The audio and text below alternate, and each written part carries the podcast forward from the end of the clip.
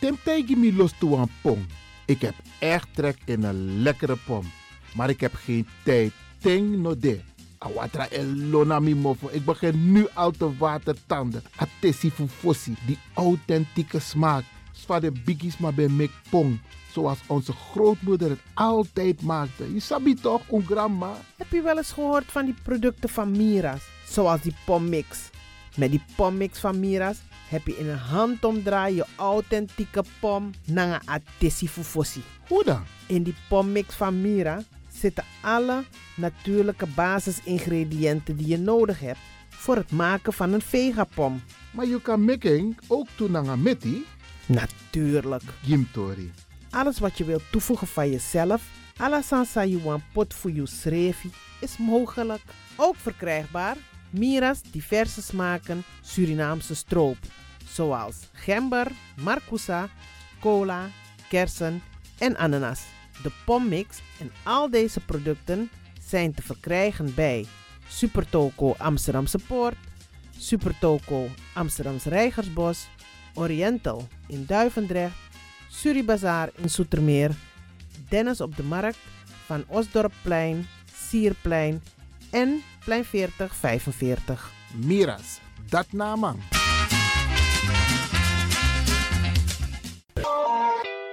is all you need. And when the time comes, we'll all come back stronger than ever. Together.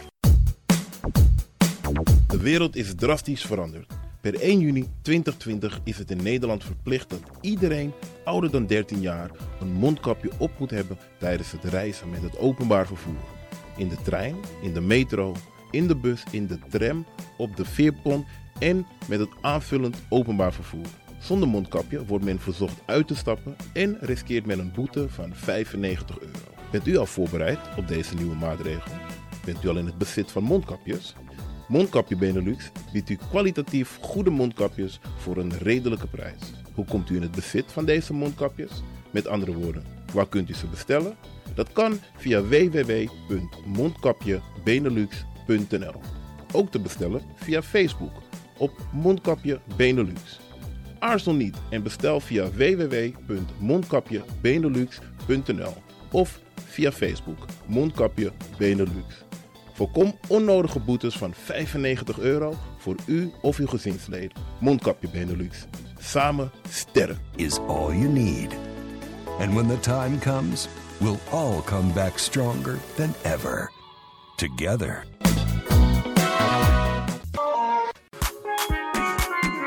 Mijn naam je weet wel. Kom maar binnen. Wees welkom in je eigen wereld van Flashback. Een programma van DJ X-Ton via Radio De Leon.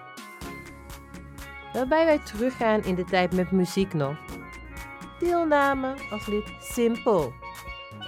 Schrijf je gewoon in en doe mee.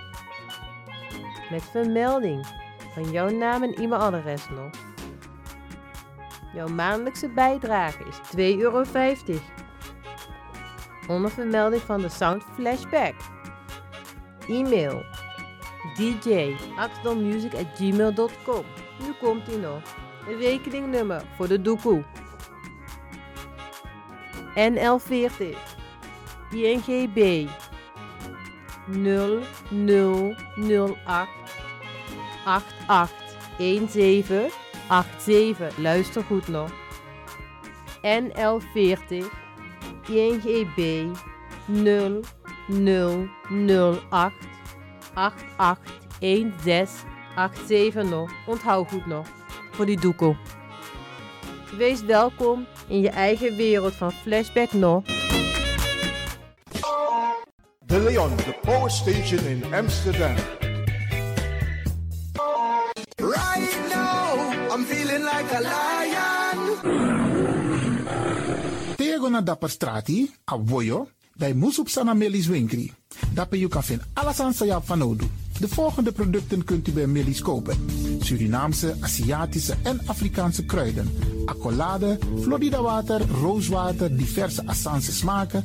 Afrikaanse kalebassen, bobolo, dat na cassavebrood groenten uit Afrika en Suriname, verse zuurzak, yamsi, Afrikaanse gember, Chinese taier, wekaring kokoyam van Afrika, kokoskronten uit Ghana, ampeng, dat naar groene banaan, uit Afrika, bloeddrukverlagende kruiden zoals white hibiscus, naar red hibiscus, tef, dat nou een natuurproduct voor diabetes en hoge bloeddruk en ook diverse vissoorten zoals bachao en nog veel meer.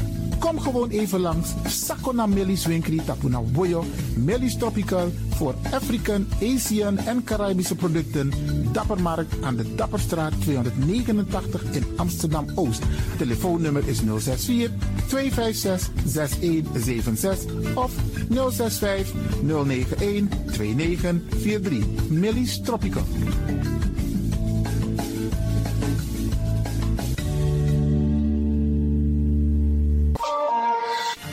Is de van Amsterdam, Radio de Leon.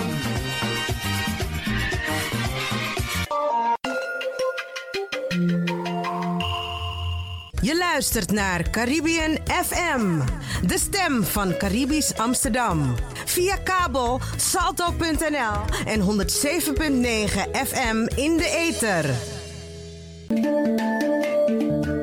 Ook deze krijgt het podium via Radio de Leon. Dames en heren, luisteraars. Ik neem u vandaag mee om te gaan dansen en chansen met Coropina.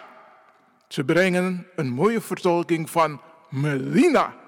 Radio de Leon, meeswinger van de dag. Ik zet in de put. Hoe diep? Vier voet. Wie moet je eruit halen? Melina, naar een sweet brasa. Allee.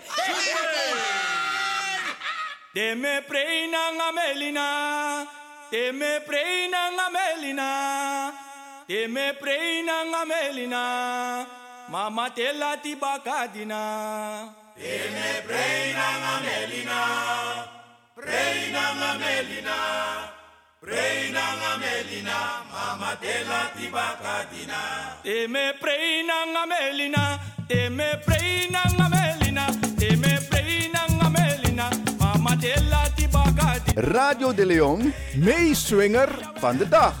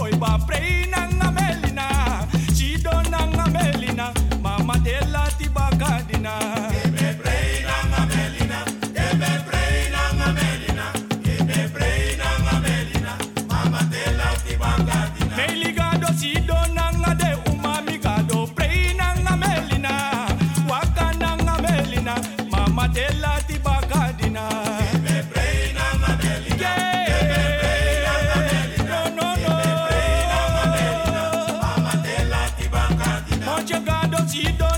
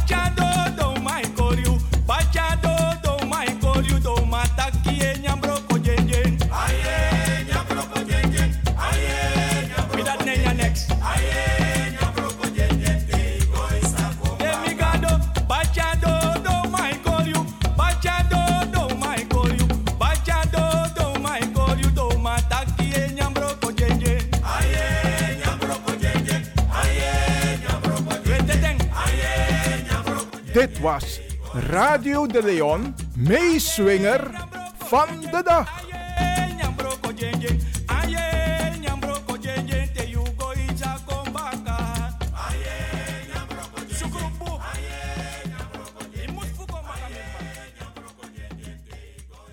Hi Ivan, we praten over jouw bijdrage hier bij Radio de Leon. Uh, een, even een terugblik op het vorige gesprek, waar we over een aantal zaken hebben gesproken. Een van de dingen waar je het over had, was de relatie kind en ouder. Niet direct kind, maar het vaderschap. En er was ook iemand die belde naar de studio en het had wel degelijk indruk op hem gemaakt. Even een reflectie Ja. voor de luisteraars. Dat, eh, dat weet ik nog. Deze meneer is me heel goed eh, bijgebleven. Ik weet eh, zijn naam niet meer. Maar we waren aan het praten waar mijn respect voor mijn vader vandaan komt. En dat het ermee te maken heeft dat ik mijn vader altijd heb gezien. En dat ik zag hoe hard mijn vader werkte. En dat mijn vader altijd betrokken was in, in verschillende organisaties. Politiek of niet. Pa was overal bij betrokken voor mijn gevoel. En altijd voorzitter. En altijd eh, had hij een stem waar altijd naar werd geluisterd. En ik zag dat en wat ik vertelde is, naarmate ik ouder word, eh, groeit het respect daarvoor. En toen was er iemand, en ik vertelde wat wat, welk effect dat op mij gehad heeft. En deze meneer die belde en die maakte een opmerking en zegt, en wat nou als ik geen vader heb? En eh, wat ik zeg, dat is, die meneer is me heel erg bijgebleven. Want, en het zou niet zo moeten zijn, maar ik voel me heel, ik voel me heel gelukkig en ik ben heel dankbaar. Maar ik weet dat er mensen zijn die inderdaad niet hebben meegekregen wat ik heb meegekregen. En ik heb niet een kant-en-klaar antwoord op de vraag van hoe moet ik dat dan ontwikkelen als ik mijn vader heb gehad, om wat voor reden dan ook.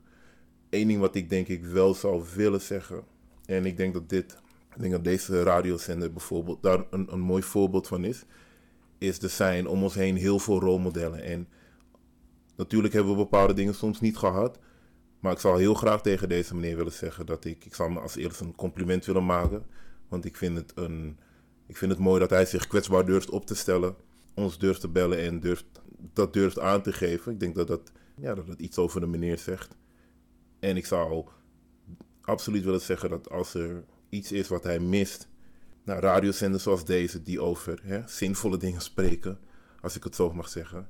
Er zijn heel veel dingen waarmee we bepaalde dingen die ons kunnen helpen om alsnog bepaalde dingen te ontwikkelen. Een van de dingen die ik zelf heel waardevol vind is, het- we noemen het zelfreflectie. En dat is gewoon in de spiegel kijken. En we zijn nu aan het einde van het jaar. En het is echt een hele mooie gelegenheid om dat moment te pakken en even naar binnen toe te gaan en te zeggen van oké, hoe heb ik het afgelopen jaar ervaren? Wat heeft me goed gedaan? Uh, wat moet ik blijven doen? Maar wat is er verkeerd gegaan en wat wil ik absoluut niet meenemen naar het volgend jaar? En daar waar ruimte voor verbetering is, probeer het niet alleen te doen. Ga op zoek naar mensen. Ga op zoek naar mensen waarmee je een, een, een goed gesprek kan voeren. Voed jezelf met die dingen die opbouwend zijn. Dingen die je helpen om daar te komen waar je heel graag zou willen zijn. Want je hebt het nou over rolmodel in de zin van vader en kind. Maar je hebt ook moeder en kind. Ik weet van jou dat mama heel vroeg is komen te ontvallen. Dus je hebt het eigenlijk met mij alleen moeten doen. Ja, dat klopt inderdaad. Ik heb het met pa moeten doen, mogen doen. Ik was 14 toen ma kwam te overlijden. En ik moet zeggen hoor dat die 14 jaar me ook heel kostbaar en dierbaar zijn. Ja, het grootste gedeelte van mijn leven heb ik er niet bij me gehad. Maar als ik nadenk over wat ze heeft achtergelaten, over wat ze heeft meegegeven, um, haar leven heeft zeker een impact gemaakt op me. Dat slechts in 14 jaar. Ze heeft in die 14 jaar dingen meegegeven waarvan ik kan zeggen dat heeft mij geholpen om de man te worden die ik vandaag ben. En ik ben daar blij om, ik ben daar trots op. Ik geloof dat deze man uh, die ik nu ben, die ik in de spiegel zie, ik geloof dat het een kerel is waar zij trots op zou kunnen zijn. Een zoon is waar ze trots op is. Dat komt voort uit inderdaad een band, een relatie die ik met mijn moeder heb. Ik kom wel eens tegen dat. Uh, kijk, iedereen heeft zijn verhaal. Maar als ik iemand kwaad hoor spreken over zijn of haar moeder, of het terecht is of niet, het raakt me altijd. Ik denk dat de band tussen moeder en kind, die is zo bijzonder, die is zo speciaal. Het is, ja, is moeilijk in woorden te brengen. Maar ik heb het inderdaad over vaderrelatie gehad, maar moederrelatie is minstens zo belangrijk. Daar waar mijn moeder er niet meer is. Ik ben blij met wat ze heeft nagelaten. Maar er is sowieso wel een, een, een gat. Het is nu een tijd geleden, maar het is nog steeds. En ik denk dat mijn broers en zus die eh, kunnen dat beamen. Het is nog steeds alsof het gisteren was dat, eh, dat we het nieuws kregen. Dus eh, ja, nee, die band is, is, is, is heel bijzonder. Heel belangrijk. ja. Ik ben blij, ik moet je eerlijk zeggen, een compliment dat je dit zo met mij, maar ook met de luisteraars wil delen, want het heeft nogal wat impact op je gehad. Maar het is goed, zoals jij dat aangeeft, je moet praten over de dingen en het is ook goed om over de positieve dingen te praten. Ja. Want dat is ook een leidraad in jouw bijdrage hier bij Radio de Leon, dat jij vanuit een positieve invalshoek de dingen benadert, de dingen probeert op te lossen. Je had het ook over, zometeen gaan we naar een aantal andere onderwerpen, ook met het oog op de toekomst, het nieuwe jaar. Maar die quality time, daar hadden we het ook over, die quality time. Kun je een invulling geven aan wat jij belangrijk vindt als het gaat om quality time, ouders en kinderen? Ja, als we denken aan quality time hebben we het vaak over wat je ziet in films. Het gaat vaak over romantiek. Uh, het gaat vaak over koppeltjes die, waarbij, hè, zo wordt het naar voren gebracht in sommige media. De vrouw die vraagt om aandacht en de man die besluit om quality time te geven. Maar ik geloof dat uh, als je het hebt over kwaliteit in de tijd die je hebt met elkaar, dat is belangrijk voor elke relatie. Elke relatie waarin ik in wil investeren, zal ik bewust een keuze moeten maken om een betere kwaliteit na te jagen. Dus betere gesprekken, een betere band, meer vertrouwen. En iemand die vertelde me ooit, ik heb het in een boek gelezen, ik weet het niet meer, maar het staat me heel erg bij, dat de kwaliteit van een relatie, dat die groeit, dat die toeneemt door middel van positieve momenten. Dus momenten die je samen hebt en dat die positieve zijn, dat het positieve zijn, dus mooie herinneringen maken, um, goede gesprekken, lachen met elkaar, eten met elkaar, huilen met elkaar, elkaar opvangen, het opnemen voor elkaar. Um, ja, gewoon echt er zijn voor elkaar. Dus, dus die dingen. Ervoor kiezen dat ook al is er even wat, wat ruzie, even wat spanning. Om te zeggen van nee, we gaan het niet hierbij laten. Je bent mijn broer, je bent mijn zus, je bent iemand die belangrijk voor me is. Ik ga knokken voor je en ik ga proberen te luisteren naar je. Dat zijn die dingen. Echt, als, als, als dat lukt, dat doorzet en het het vindt zijn doel, dan heb je een moment waar je op terug kan kijken. Dan is het alsof je een, een paal in de, in de grond slaat en een mijlpaal hebt dus. Van dit is iets wat we bereikt hebben en we gaan vanaf dit punt verder. Dus kwaliteit, zo belangrijk. Waarom zeg je dit? Is het omdat je dat mist in de samenleving? Kom je mensen tegen die uh, ja, op, niet op deze manier ermee omgaan, die quality time? Of snappen ze het niet? Weten ze het niet dat het een onderdeel is van het leven? Waarom zeg je dit? Nou, ik moet in alle eerlijkheid zeggen, uh, ik probeer het vooral bij mezelf te houden. Ik heb gemerkt wat dit mij oplevert. En ik merk wat het, wat het met de mensen om mij heen doet. En ik moet zeggen, ik had voorheen had ik, uh, had ik een hele grote, hele grote kring aan vrienden ik kende zoveel mensen. En ik probeer ook echt al die mensen die ik kende, ik probeerde daar een band mee te onderhouden. Maar het lukte niet. En op het moment dat je gaat voor kwaliteit en niet kwantiteit, ben ik erachter gekomen dat je, ja, dan, dan is het dat je dan minder mensen om je heen gaat hebben. Wat niet per se erg is. Je hoeft niet per se hele close en hele goede vrienden met iedereen te zijn. Maar het is belangrijk dat de mensen waar, uh, waar je tijd het meeste in zit, dus de mensen waarmee je het meeste contact mee hebt, mensen die het meeste ziet, het vaakst ziet, dat je daar kwaliteit mee hebt. Ik denk dat dat heel belangrijk is. En ik, zie welk effect dat op me heeft. Het geeft me, het geeft me energie, het bouwt me op, het geeft me nieuwe inzichten. Dus ik probeer het vooral bij mezelf te houden, maar ik moet wel zeggen dat ik denk wel dat we leven natuurlijk in een maatschappij die heel erg een boodschap geeft van zorg ervoor dat je je zaken geregeld hebt. Zorg ervoor dat je de beste bent. Zorg ervoor dat je alles haalt wat te halen is en dat je pakt wat je pakken kan. Um, en wat dat doet met ons is, we zijn heel erg met onszelf bezig. We zijn heel erg, ja, bijna individualistisch wil ik zeggen. Ik denk dat als mensen zijn we toch, of we het willen horen of niet, maar we zijn gezelschapsdieren. We houden van contact. Ik denk dat we het, het meeste uit onszelf halen op het moment dat we in contact zijn met anderen. En dan is de vraag van hoe sta je in contact met elkaar? Ik denk één, ja, laten we bewust zijn dat we niet, uh, laten we er bewust van zijn dat we niet een individu zijn, ook al worden we wel gepusht om heel erg met onszelf bezig te zijn. Om, als we kijken naar social media, zorg ervoor dat je er op een bepaalde manier uitziet. Doe wat nodig is. Ik hoef daar niet te veel op in te gaan. En de rest laten liggen. En de rest laten liggen, inderdaad, ja. Maar daarmee dus ook jezelf laten liggen. Want ik denk dus dat je jezelf vindt in het contact met anderen, in de kwaliteit van de relatie die je met anderen hebt. Dat is waar je jezelf ontdekt en waar je jezelf vindt. Dus quality time is, uh, is zo belangrijk. Een heel mooi onderwerp. Dankjewel voor deze mooie analyse, maar ook tips. Want je geeft heel veel tips mee hè? aan de mensen die dus nu luisteren. Want als we kijken naar de toekomst. Ik heb hier een paar kernwoorden mm-hmm. opgeschreven waar ik over met jou wil praten. In het eerste, eerste vraaggesprek hebben we het al gehad over respect. Maar misschien nog even herhalen hoe belangrijk respect is. Met name naar jongeren toe, omdat vaak merk ik in gesprekken met mm-hmm. ouderen, senioren, volwassenen, dat jongeren en ouders, zeg maar, mensen die ietsje ouder zijn, dat ze niet op één level zitten. Ja. De man begrijpt Makandra. En ook, ook bijvoorbeeld met de radio. Jongeren luisteren niet bijvoorbeeld makkelijk naar de Caribische zender. Ze luisteren naar Phoenix. Ja. Snap je? Of ze luisteren naar een hele andere zender. Ja. Wat kun je daar als tips meegeven? Kijk, ik denk, het hebben over opvoeding. Vragen die ik, of iets waarmee ik vaak ouders probeer te confronteren. Als het gaat over respect en over opvoeding.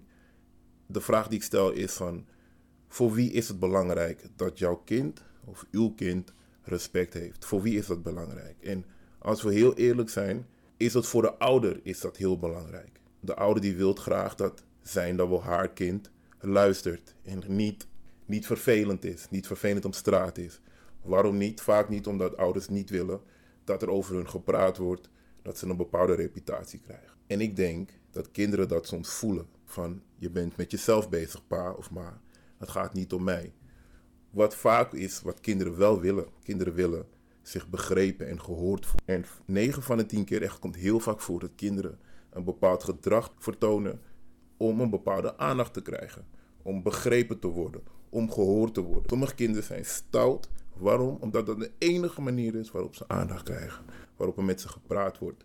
En zo is het ook met bijvoorbeeld inderdaad een Phoenix.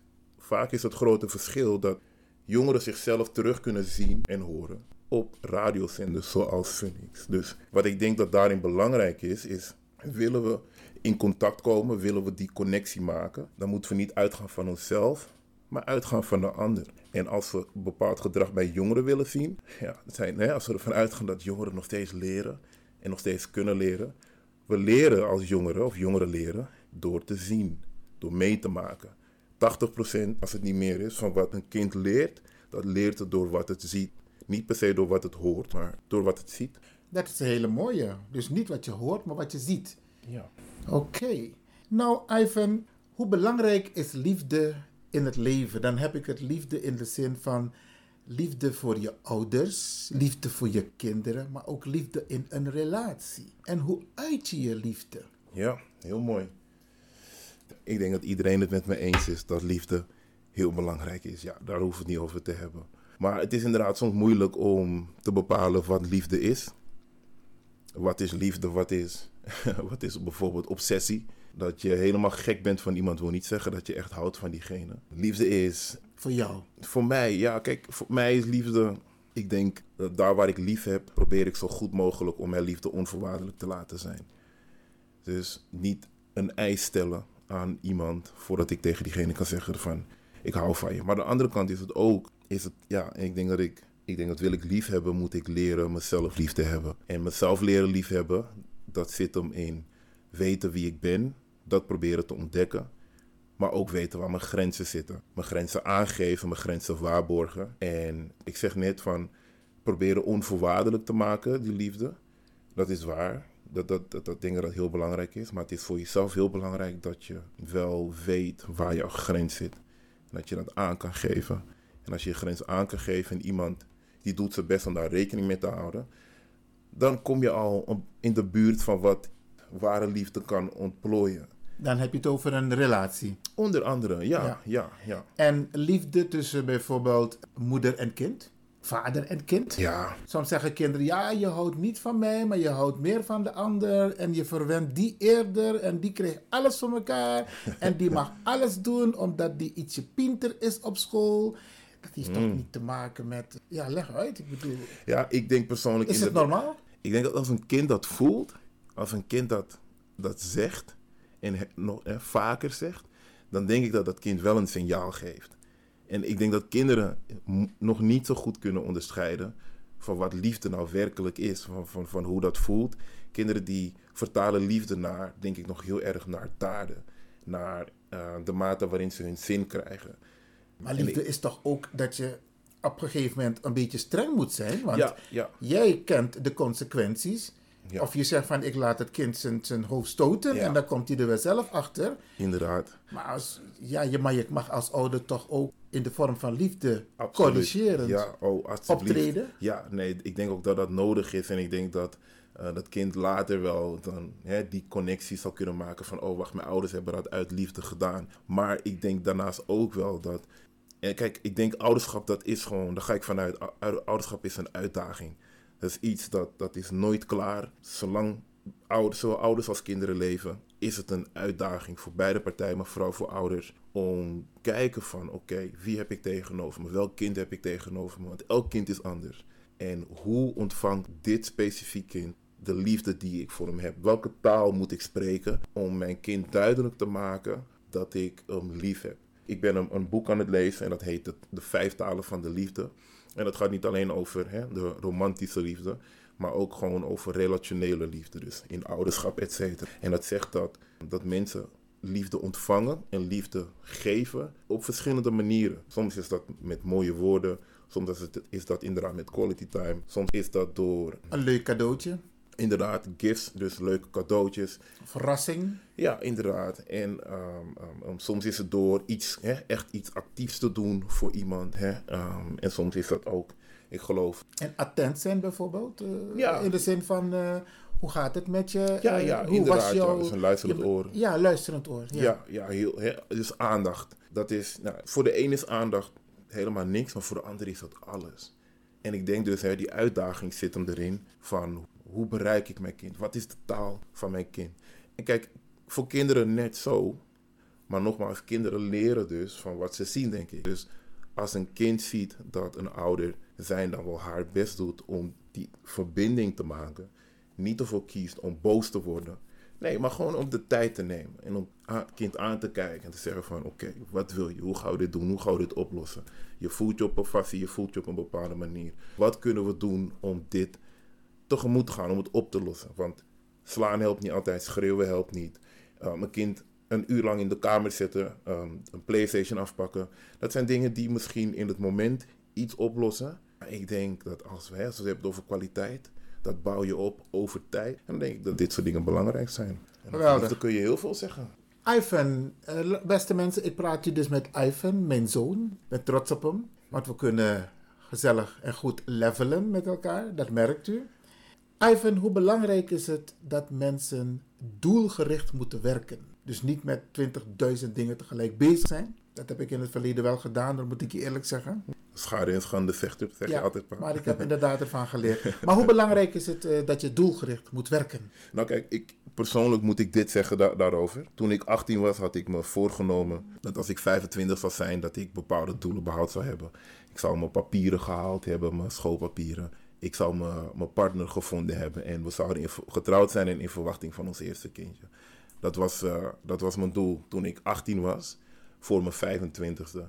Ik ben 37 en als ik, het, eh, als, ik, als ik terugblik, dan heb ik soms het idee van waar is het misgegaan. Wat ik, daarop, wat ik daarmee wil zeggen. Ik ben trouwens... Misschien, misschien ben je er nog niet klaar voor. Ja, nou precies. Ik heb geprobeerd om met doelen te werken. Maar ik moest, op een gegeven moment moest ik eerlijk zijn en zeggen van... Oké, of je stelt verkeerde doelen... of jij bent een persoon die, die het moet hebben van korte termijn doelen. Dus niet lange termijn doelen, maar korte termijn doelen. Mijn leven is gewoon één groot avontuur. En als ik terugkijk, inderdaad avontuurlijk. Maar het is wel heel mooi geweest doordat ik heel veel avontuur heb gehad. Ik heb heel veel gezien, heel veel geleerd, heel veel gehoord. En daar ben ik blij mee. Sommige mensen werkt het absoluut wel. Want ik ken mensen die een planning gemaakt hebben.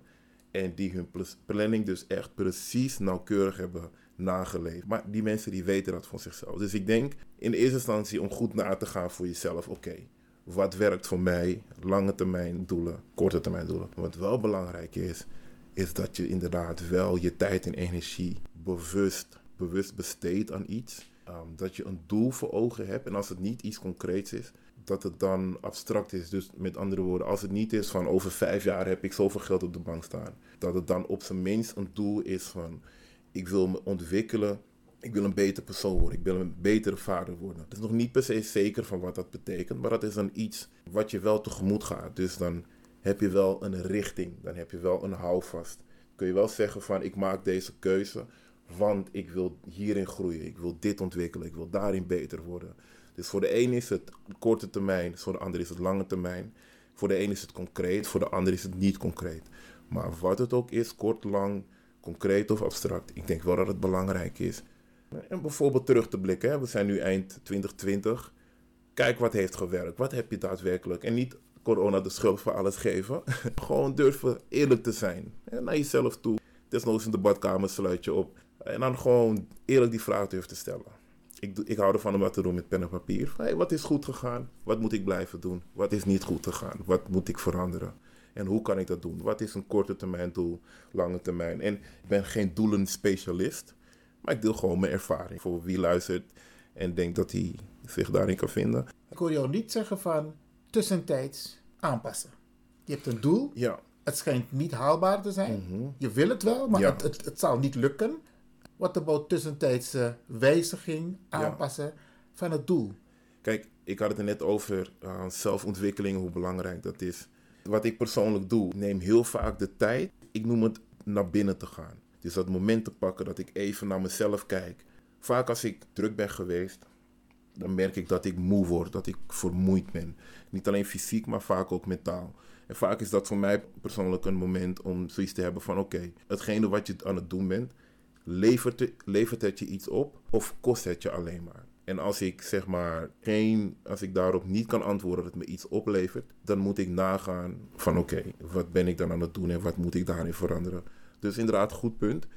Evalueren, reflecteren, waar ik zeg naar binnen gaan, die momenten pakken. En dan, zeg ik het weer, ik had het er net had ik het er ook over.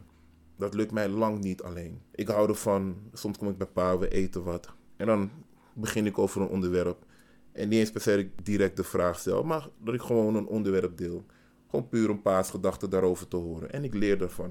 We hadden het laatst over een jongere. Ik mag niet op heel veel dingen ingaan, maar we, zaten in een conflict. Uh, op mijn werk heb ik, toen had het erover. Ik heb niet specifiek die vraag gesteld, maar ik heb het meegenomen. Ik heb dat voorbereid voor het volgende gesprek dat ik met de jongeren ga hebben.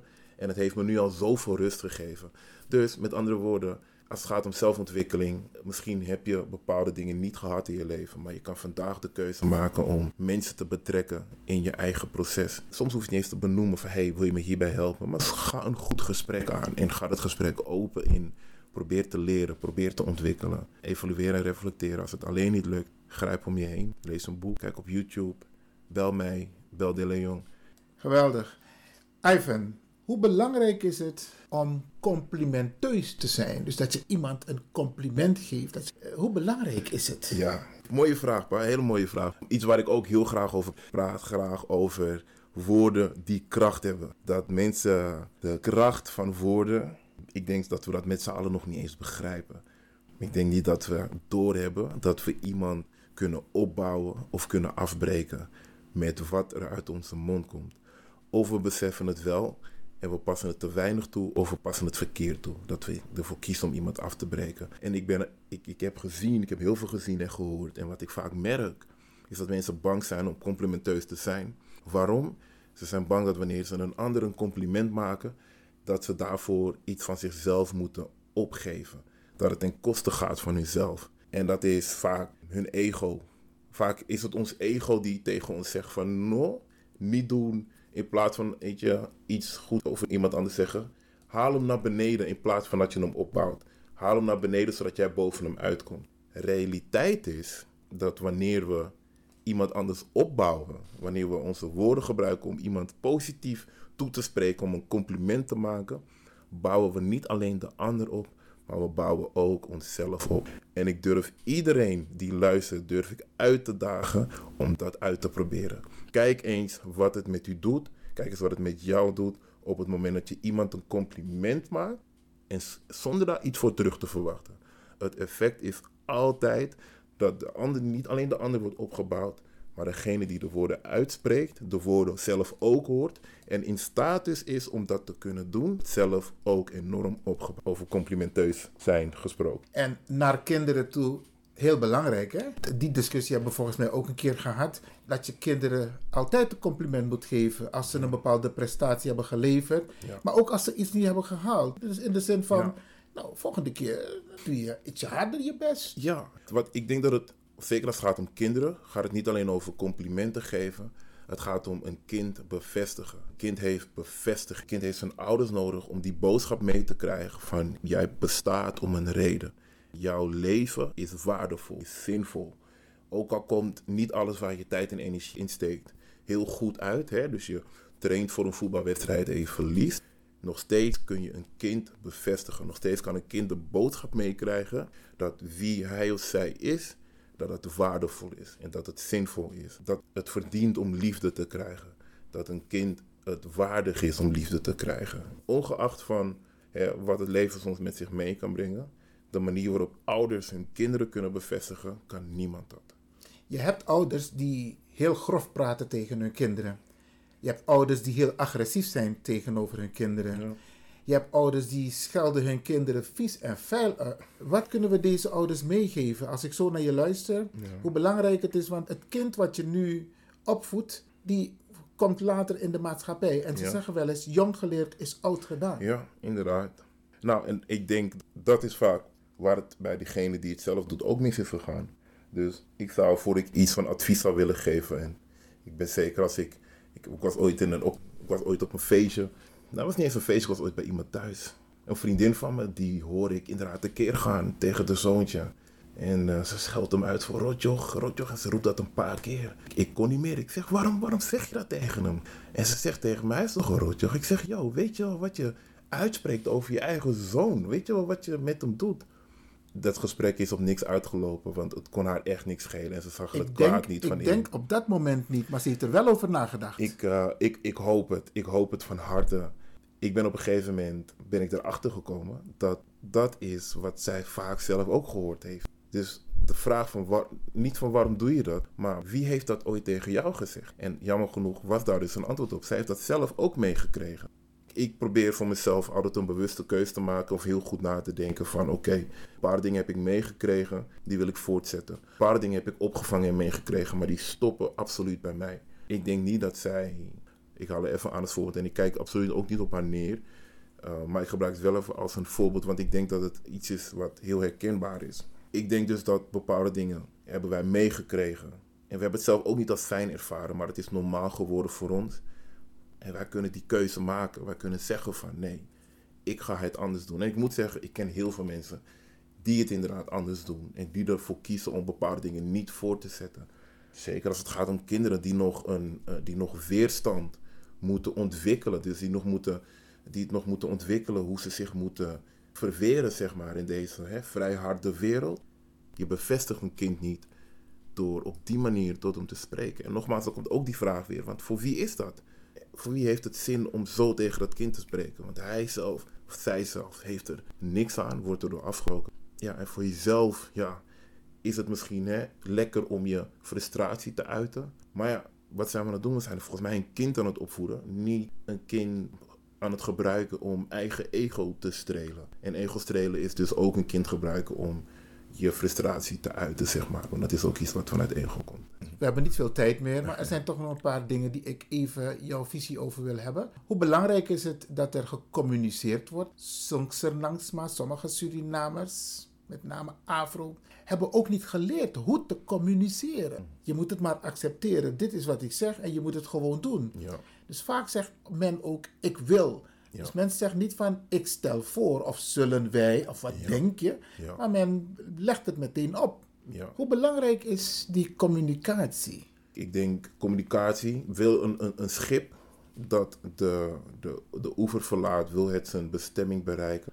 Als er geen communicatie is, en maakt niet uit of het een schip is dat wordt aangestuurd door een motor of hè, met, uh, met roeiers. En dan zal het geen schip zijn, maar een boot. Maar wil hij, Dijn, hè, dus degene die opstapt, zijn bestemming bereiken, je gaat er niet komen als je niet onderling gecommuniceerd wordt. Hoe belangrijk is communicatie? Nou, hoe belangrijk is de bestemming waar je samen naartoe wilt? Ik denk dat dat een goede vraag is. Waar willen we samen naartoe? En als we ergens naartoe willen, communiceren is niet alleen zenden, maar ik denk nog meer ontvangen.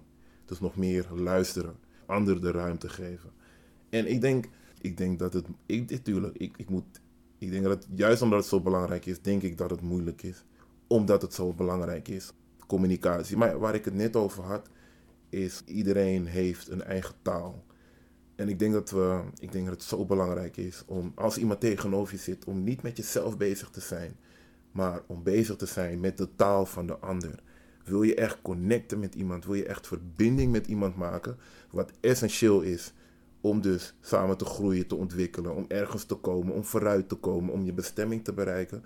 Zou je dat willen, wil je connecten, wil je die verbinding maken, zul je toch echt bij jezelf na moeten gaan van oké, welke taal moet ik spreken zodat jij mij begrijpt, zodat wij op één lijn kunnen blijven, zodat we in contact blijven, zodat we in verbinding blijven.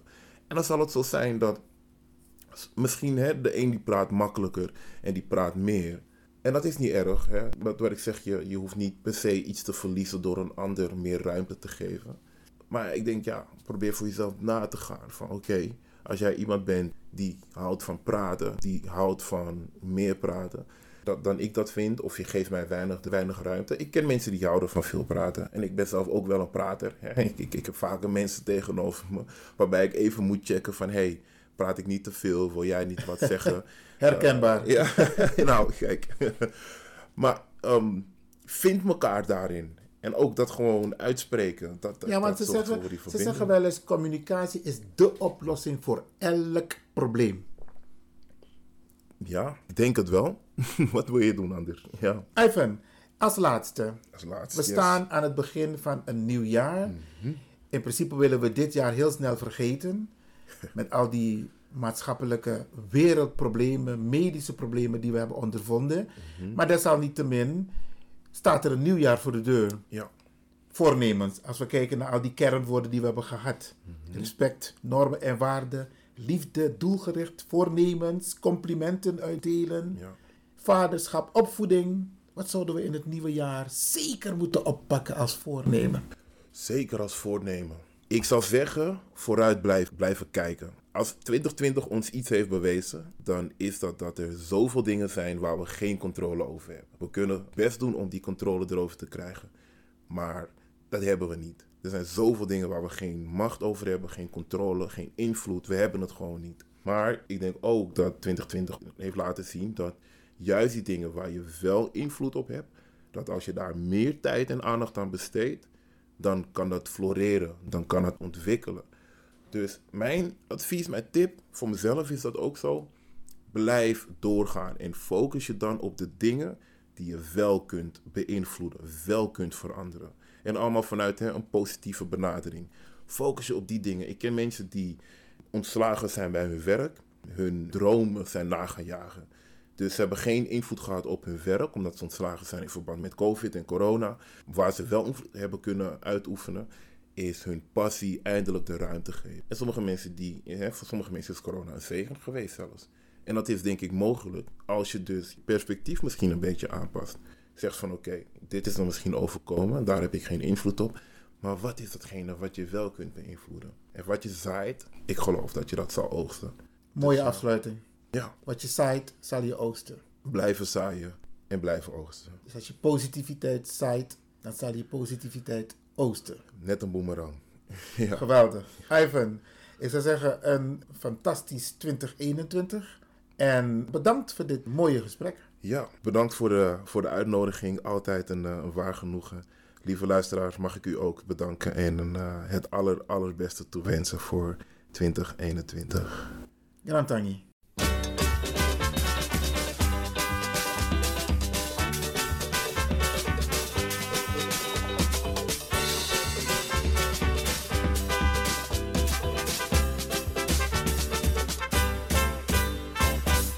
Geschiedenis van de Cassico-muziek. Cassico is Surinaams dansmuziek voortgekomen uit de traditionele Surinaams Afro-Kawina muziek, zoals die sinds begin 1900 door Afro-straatmuzikanten in Paramaribo wordt gespeeld. Cassico is een verbastering van het Franse Cassar les Corps, wat betekent als sla er op los. Geschiedenis.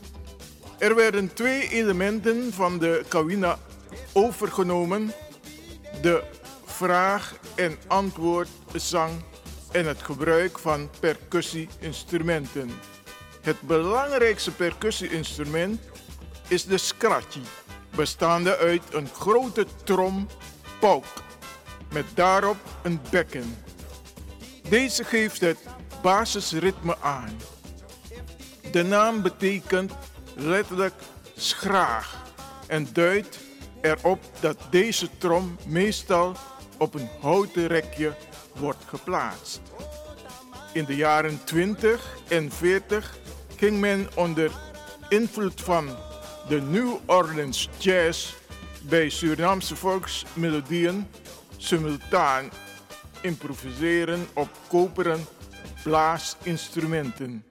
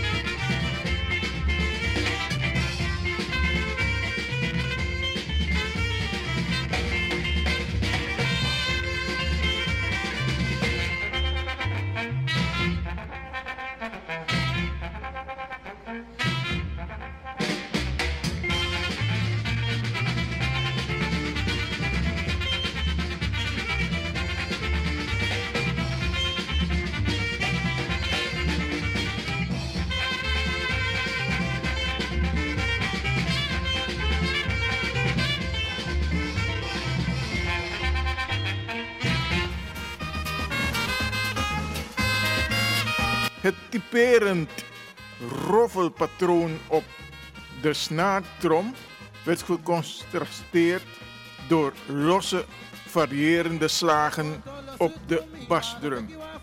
Deze Biggie werd op volkse dansfeesten ook gespeeld door leden van de militaire kapel buiten diensttijd.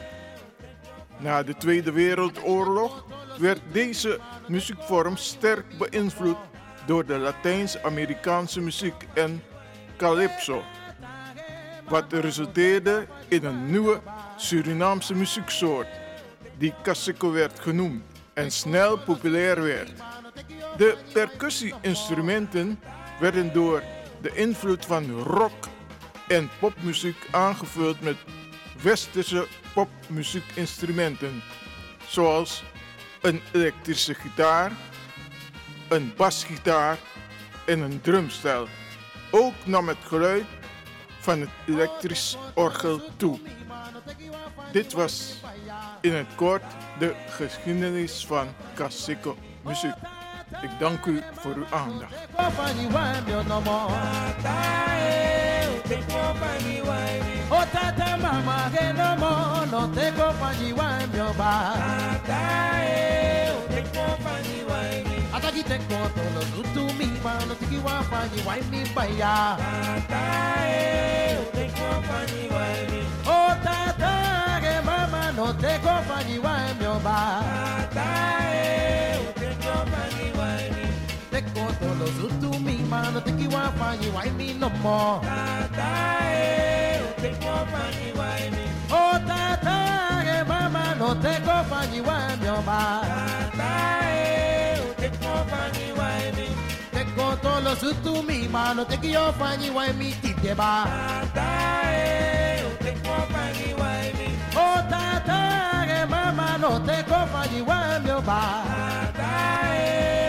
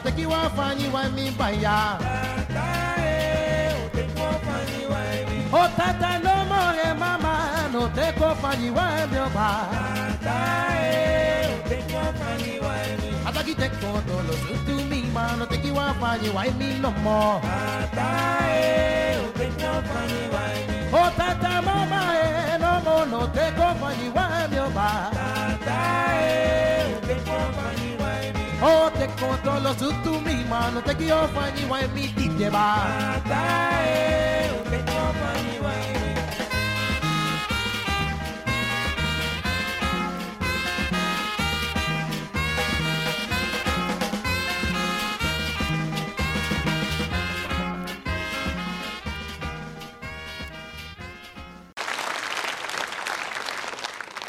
Ding, ding, ding. Ha, ha, ha. I hit you, hit you, brrr. Ramaya. Ramaya.